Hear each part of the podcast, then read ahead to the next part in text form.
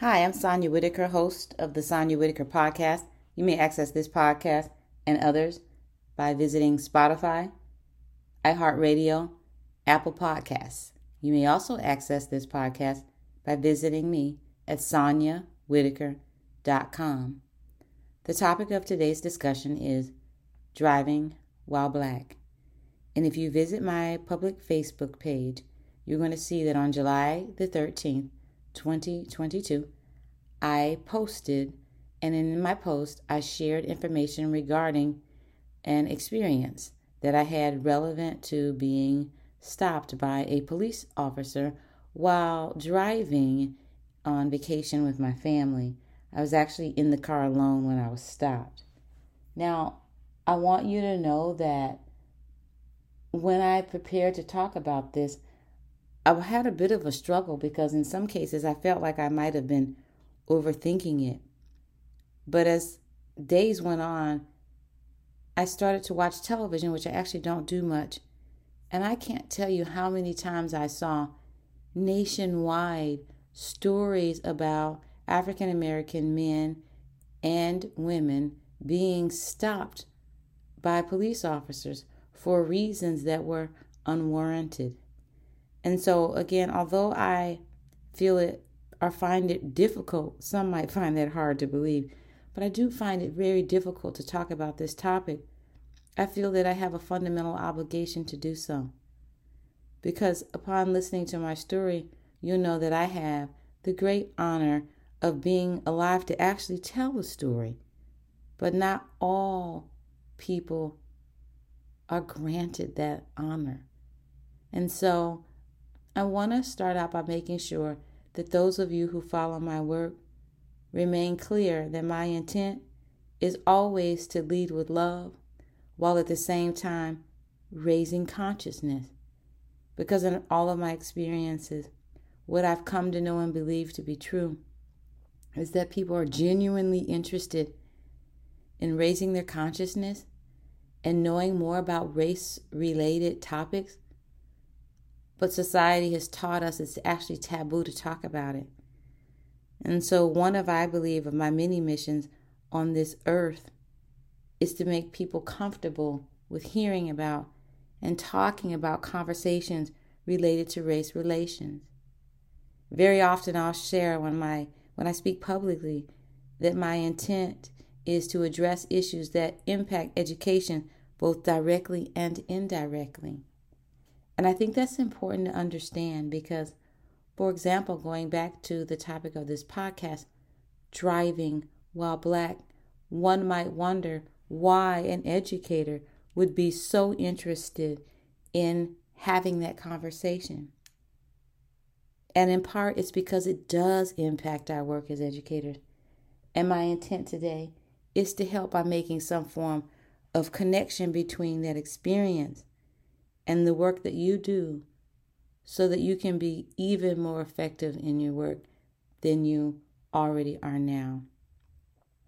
For those of you who have not had an opportunity to view my Facebook post, again listed on July 13th, 2022, I'm going to encourage you to do so. What I like to do during this podcast is to give a bit of a version exact of exactly what occurred. So, upon leaving um, my hotel on vacation, I was stopped by a police officer. And I must admit, I was really surprised that that had occurred because, unfortunately, black people are always on alert when we're driving.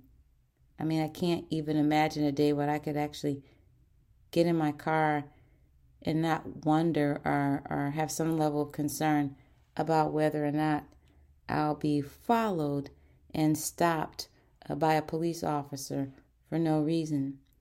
And so I share that because on this particular day, especially because I was in a rent a car and especially because I was out of town, I was I was on high alert.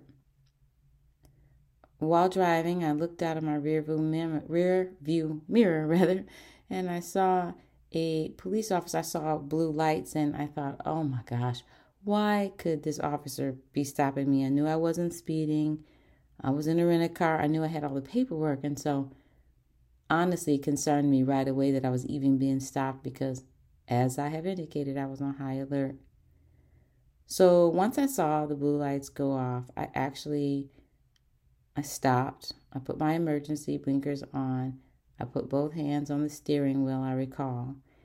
And the officer approached my car, white male officer, and he says, Ma'am, you are in a stolen vehicle. And without thinking, I said, A stolen vehicle? This car is stolen? And he said, Yes, this car is stolen. Get out of the car. And I was, um, hmm, let's just say, I was taken back by the fact that I told him it was a rent a car. And so I was taken out, and he still said, Get out of the car. He repeated himself.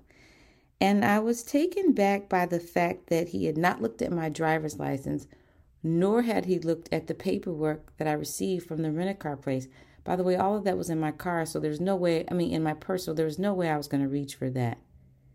But I did inform him that, that it was a rent a car. Now, the guy went from sort of, i I'll call it a normal tone of speaking to me. And when I said, You want me to get out of my car? His voice changed. It was like something clicked in his head. It was a it wasn't a comfortable feeling that I had, but I knew that I needed to obey his directions. Not that I knew. So I carefully got out of the car. It was really odd because I wanted to put my hands in the air, but he didn't say that I was being arrested. I didn't know how to respond because I'd never, I just couldn't get over the fact that he was asking me to get out of the car. And so I think I raised my hand, but if so, it wasn't super high because I just didn't know what to do. So I got out of the car and I stood in front of the car and I began to shake. I mean, I was literally shaking. My knees were shaking, my legs were shaking, my hands were shaking. And I, I just started crying. And then at the same time, I, I started to apologize for crying. And I said to the officer, I said, I apologize because I need you to understand. One of the things I love about those that follow my work is you allowed me to be vulnerable and you don't expect me to rehearse and you like me to just be real and be raw. And so that's what I'm going to do. I'm going to tell you I was shaking and uh, because I was scared.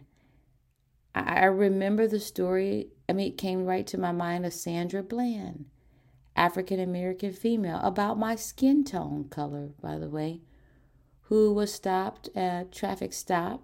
And uh, the end of that experience for her was death in prison. Police officers say she took her life. It's my understanding there are many different interpretations of exactly what occurred, and that was not the interpretation uh, that I understand is accurate. And so I want you to know while you're listening to the sound of my voice that when that officer stopped me and asked me to stand outside of my car, over and over again, I, I played her experience because it was made public in the form of video and in writing. It just kept going in my head, so I began to shake. And I apologized to the officer Why I stood. The officer, he just looked at me, and um, I apologized to him, and I told him I, I apologized for being so nervous and for crying, because again, I wanted him to know I, my intent was not to be disrespectful, but you know that I, I told him I'm very nervous about what's happening now.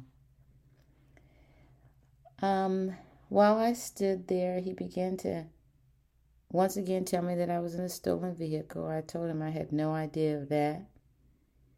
Started to ask me questions about what I do for a living, essentially. My intent was not to share much because I didn't feel that there was a reason to do so, but I also didn't want to come across as being non compliant and at this point, I wasn't in his car, the police car, so uh, standing outside of that car and or returning to my car, I kept thinking was the ultimate goal. And so I felt a need to to talk, to to again to appear as if I was uh, being compliant. I thought I found it odd for him to want to gain information regarding what I did for a living. Again, wasn't really interested in sharing much because I have a tendency uh, not to make a big deal of all of that. once I shared in the spirit of transparency, let's just say I believe he began to put two and two together. And he asked me, Would you like to return to your car? It's hot out here. And I looked at the officer because I really felt like that was my saving grace that moment. And I said, Yes, officer, I, I really would like to return to my car. Before I did so, he uh, he said that he I don't recall exactly how we got to the purse incident. I think he asked, yes, yes, he asked me if I wanted him to get my purse, and I said yes. Um, because my mind, although he actually didn't say that he was going to look at the ID and the paperwork from the company, my mind was going to, yeah, I need you to see that, even though we never had that dialogue. Interestingly enough, when he went to get my purse, I was a bit offended because he started going through my purse. And I kind of looked at him, puzzled, and he said, Oh, I, am going to just make sure you don't have any weapons. I'm checking your purse for weapons. And at that point, you all, I'm going to tell you, I was numb. I was just thinking about staying alive and getting out of that experience. And so I, and recognizing that I didn't have a weapon, I said, okay, fine. So I made my way back uh, to the car, and I don't know, he might have had me sit there 25 minutes. Another officer was there, and then that officer left.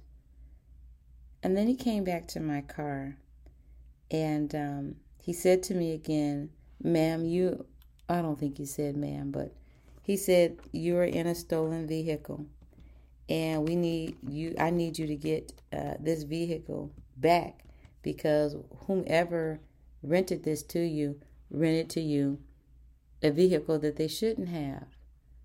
I thought that was odd, but again, I was following directions. He um and listening rather, and he, what I think is interesting now that I just again I wasn't thinking about at the time was he said I'm going to call the the company for you. And I thought it was odd that he was willing to call the company for me. And so I responded by um, letting him know that um, that I would be willing to interact with the company myself, and I actually uh, took him up on his offer to have me remain on the phone or for me to be available on the speakerphone while he called. Now let me be let me back up and be a little more clear about that. Literally, he said I could leave the leave where I was in that car and drive back to the hotel and deal with the car company while he actually essentially called them on my behalf. Now, in hindsight, I'm going to talk about that in a minute. Hindsight. In hindsight, I don't know, I guess maybe I would have left. But I, I didn't feel that that was wise because I'm still thinking, trying to think logically. I'm thinking I rented the car.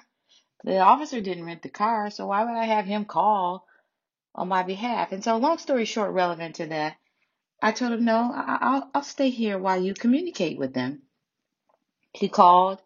I gave them uh, him the paperwork. He called them. He said, this lady is in a stolen car. The leadership at the rent at the rent a car company seemed a bit puzzled by that and they asked him more questions. And I recall that call ending. By the time I made it, and I drove off. In fact, he said to me something along the lines of, I'm sure you are a very busy person, and I do want to see you go on and get about your day. I'm not joking. That's exactly what he said. So I drive back to the hotel. When I get there, leadership from the rent a car company was very upset, standing around the uh, the front desk. And as soon as I walked in, they said to me, uh, "Dr. Whitaker, you are not you are not driving a stolen vehicle, and we have no idea why the cop insisted that you were." Okay, so now I'm processing and I'm taken, I'm super taken back by that. And then they add, um, not only are you not uh, in a stolen car, and we have no idea why he said it. But we're also upset and puzzled by the fact that if he thought you were in a stolen car, why would he actually say to you that you can leave? If you were in a stolen car, he had another level of obligation. That was um, that was painful uh, for those of you who had to hear, to just hear that that I had the experience and that I wasn't in a in a stolen car. One of the things that I want to go back also and share because I, I need to be reminded that not everyone has viewed the Facebook recording, and you really should to have a full appreciation for what I'm sharing with you now. So let me go back and also share that when the officer came back to my car, after I assume running the driver's license again and the license plate, he asked me if I needed anything else. And I did, again in hindsight, what hindsight what I probably wouldn't advise anyone to do, but I can't help it. I'm almost always in teacher mode. I said, Officer, I want you to know that I think that healing needs to take place between the black community and law enforcement. And I began to once again apologize for, for crying, uh, really wailing. I mean, I was weeping like a baby. I have no problem saying that. I'm scared to death. And I shared with him that so much has happened in our country related to, uh, related to race relations and the interaction of blacks with police officers that I was just overwhelmed by our experience. And all he pretty much said that, that he agreed with that. So, where I want to go with the second half of this podcast recording with you um, is specific to addressing two topics in particular within the context of this message that I've shared with you or this story. I want to address judgment calls and I want to address the topic of fight or flight because when the officer and I had the second exchange, and I talked to him about my concerns relevant to the need for healing to take place between the black community and police and the police. He told me that relevant to protocol, he could have drawn his gun at me. And he said, but he didn't draw his gun at me because he looked at me he saw how I was dressed. He recognized immediately how I presented myself. And he made a judgment call. And I want to stick with that for just a second because I can't help but to ask myself. I had a beautiful silk scarf on before I got in that car that I actually elected to take off. I shouldn't have had to do that. My son wears dreads. He could have been driving that car. He shouldn't have had to wonder about how he might be perceived by a police officer just to jump in the car, obey the speed limit, stop at the traffic lights like he was supposed to, and get a sandwich. He shouldn't have to experience the level of stress associated with trying to figure out how he would have to present himself if a cop stopped him. I will never forget as long as I live that that young white male officer said to me that a part of the reason why he didn't draw his gun at me was that he made a judgment call about me based on how I looked. And therein lies the problem those of us that are in the business of practicing the policy of intentionality as it relates to developing our own cultural competencies in leadership so that we can create more culturally responsive learning environments. I want us to be conscious about the types of judgment calls that are being made about the black and brown students that you serve. Because in my moment of reflection after he said that to me, I thought, about the fact that society has far too often painted negative images of people that look like me. Negative images of black women as being the aggressor, of black girls as being the aggressor. Many have a natural tendency to believe that that is exactly the case, and therefore, far too often, they respond accordingly to their either intentionally related to their bias, their unconscious or un or conscious biasness. And so, once again, I can't help but to wonder what influenced his thinking at that moment outside of his exchange with me. And so, one of the points that I want to make is as you go back, leaders, school board members, and you begin to set up opportunity, create opportunities for your, not just yourself, but for your teachers to develop their cultural competencies. One of the things that I want you to, to, to encourage you to do is to begin to look at student achievement data and determine the the, the extent to which African American students in particular, for example, are disproportionately impacted by your policies specific related to discipline or policies related to who gains access to advanced classes and to recognize that as educators, we are in the people business and it is people that are making judgment calls about black and brown students that ultimately determine their success or lack thereof. Another point that I want to make, and I went back and forth about whether or not I want to make this connection, but I'm just going to do it because that's what I do. Far too often, I believe that when uh, black people are stopped by the police officer and the end result is uh, death or jail, far too often I hear people play the blame game. For me, it's kind of a real big deal for me to say that. It's true. It's what I have observed. Far too often we ask, why didn't you stop running?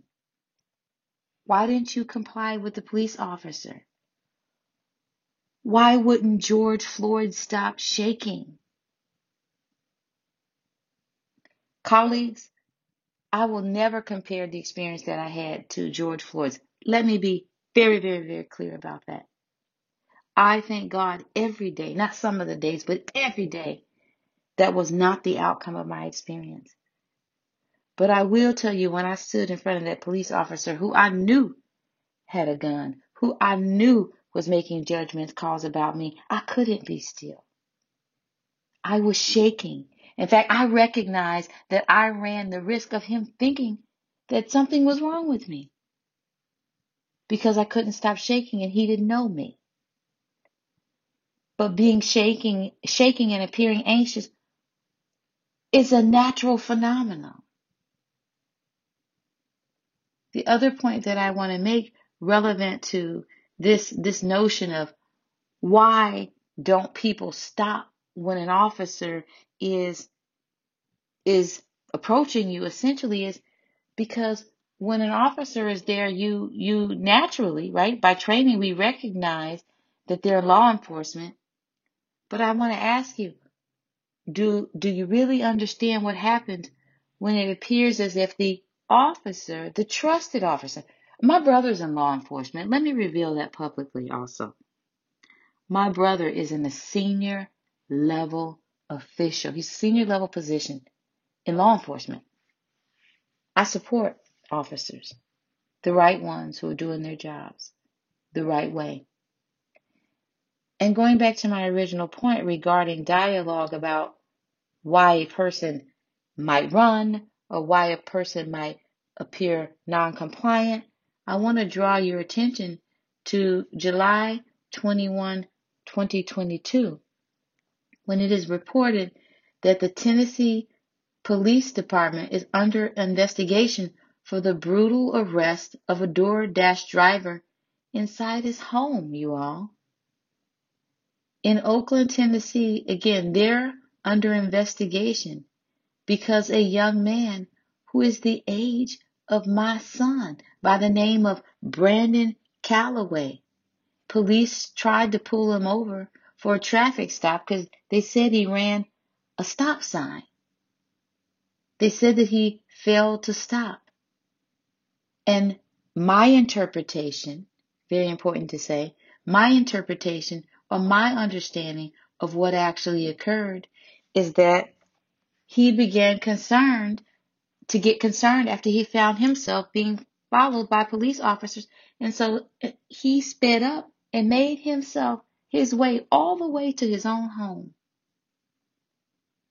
If you want more information about this very story that is brutal to read about and watch, then you can Google his story. I, I won't go into graphic detail, but what I want you to know is that this young boy who looks like and is of the same age of my child made it into his own home only to have the police officers make their way in his home and beat him, taser him nearly to death. Nearly to death. I have to share that story because I can't stop thinking about a psychological term referred to as fight or flight. I remember during the murder of George Floyd, which we all witnessed before our very eyes, I remember making a plea nationwide to have psychologists. And I'm not suggesting that they didn't weigh in on this, but I just never got a hold of the material. To have psychologists actually weigh in on the concept or the psychological term I'm referring to when I say psychological term as fight or flight. For those of you who are unfamiliar with it, the fight or flight or the fight, flight, or freeze response is a psychological reaction that occurs in response to a perceived harmful event, attack, or threat to survival. I have a tendency to want to believe that that young adult, Brandon, experienced this phenomenon as a direct result of fearing that the cops actually didn't have good intent. And I want to be clear that although I stood still and I complied with the officer's request, I began to have the same level of emotional experience as it related to processing the information because I recognized that the officer who stopped me was actually not playing by the rules. So you may say, well, Doc, why are you bringing this up? I'm bringing this second point up because I do not want us to continue to blame the victims of incidences like this. I want police officers who have had limited experience with black or brown people or who have been tainted by their negative images of the the capable the intellectual capabilities and the the intent of African American students and African American adults to be aware that when they actually stop the people, my people essentially, that I'm referring to, that this psychological phenomenon actually exists. I want them to raise their consciousness so that they may have a better level of information about the interaction that they could have with those that they are actually stopping. In summary, as I've indicated a number of times, my intent is to raise consciousness. I want you to know that this experience that I had actually occurred. And I'm hoping that by listening to the sound of my voice, that you remain committed to addressing race relations issues in your respective organization, that you remain committed to raising the consciousness of your staff and even the consciousness of the students that you serve who may become police officers who may have limited opportunity to develop their own cultural competencies unless you teach them. And also my intent as it relates to anyone involved in law enforcement that may hear the sound of my voice. I want to encourage you and those that are charged with the responsibility of protecting and service, serving to continue to make a commitment to developing your own cultural competencies so that you are clear about your intentions as you do what you have sworn in to do. I thank you so very much for listening to the sound of my voice. Once again, this is Sonia Whitaker, host of the Sonia Whitaker podcast. You may access this podcast and others on Spotify, Apple Podcasts, SoundCloud, as well as by visiting my website at soniawhitaker.com.